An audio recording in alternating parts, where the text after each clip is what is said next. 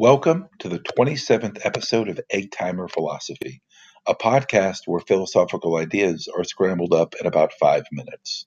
This episode of the Egg Timer will cover some basic ideas concerning the concepts of ownership and property.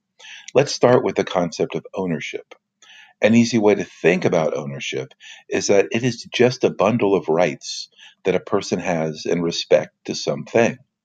Back in episode 17, the topic of rights was given its own episode. So if you like the ideas in this episode or just want to learn more about rights in general and you've not heard that episode before, you might go back and give episode 17 a listen. Now, the basic idea of rights is that they are just claims against others not to do something, or they're a liberty that a person has that others do not have a claim against them doing. So to say that ownership is a bundle of rights really just means that a person has a claim against others with respect to something or a liberty with respect to that thing that no one has a claim against.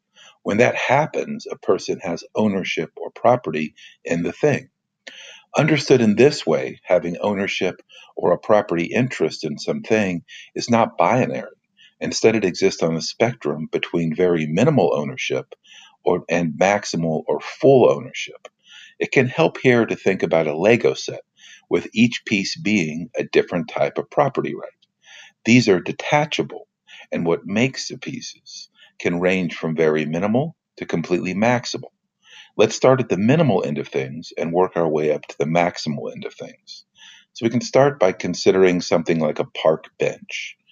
All members of the community have a minimal ownership or property interest in the bench because each is at liberty to use the bench by sitting in the bench, provided no one else is in the spot they are sitting in first. A person has this liberty because no one has a claim against them not to sit in an unoccupied park bench.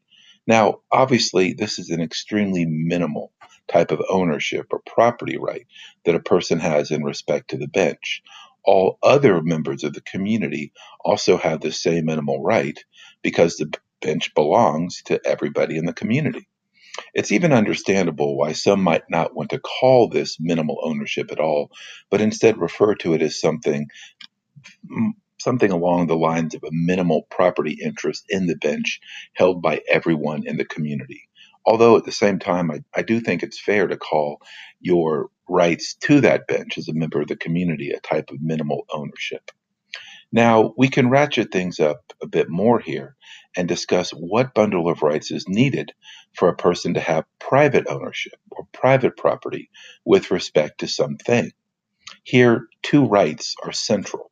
First, a person needs a claim right that others not use the thing without their permission or consent, and they need a liberty right to use the thing without getting the consent or permission of others. Once those two rights are had, a person would privately own the thing.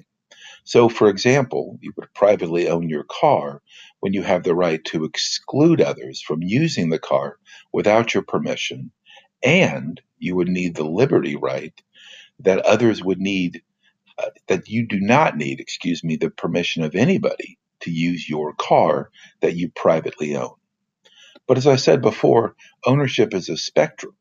So we can keep ratcheting up and adding even more rights connected with the bundle of ownership that go beyond what's needed for minimal private ownership. For example, a private owner, someone who has private ownership in something, in addition to the rights of exclusive use, often has rights to transfer their property through gift, rent, or sale. And even going further, to have full or maximal rights, uh, property rights with respect to something would include something such as the right to destroy the thing that is owned. One common mistake when thinking about private ownership is that it must involve a fully maximal set of rights with respect to the thing being privately owned. And it certainly is true that if you did have a maximal set of rights with respect to something, you would privately own it but you don't need that maximal set of rights to say that you privately own something. You can see this when you consider the idea of owning your house. You're the private owner of your house, but you're not a maximal or full owner of your house because you have you still have to pay property taxes in most cases to the state or you're going to lose those ownership rights. Now private ownership it doesn't necessarily mean maximal ownership over the thing that is privately owned. One example here that's really interesting is the case of a rental car. So take the example of you've just signed the papers at the counter in the airport for the 24 hour car rental. Who owns the car during the 24 hour time span? Well, the answer is that in a sense, both you and the rental car company own the car because during that time you each have a bundle of rights in respect to the car. And so it, it seems almost like a contradiction that you could both own this car but in a way, you both do own the car because you have different rights within your bundle with respect to that car.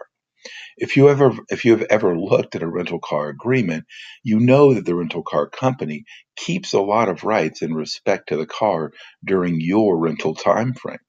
But you also gain rights over the car that others do not have in respect to that car over that time period you do have a type of ownership or property interest over the car during the time of your rental period. You gain the right, for instance, to exclude others from using the car during your rental car time period. And that even includes, in most cases, the rental car company itself. They can't just come and take the car because they want to or because they need it back.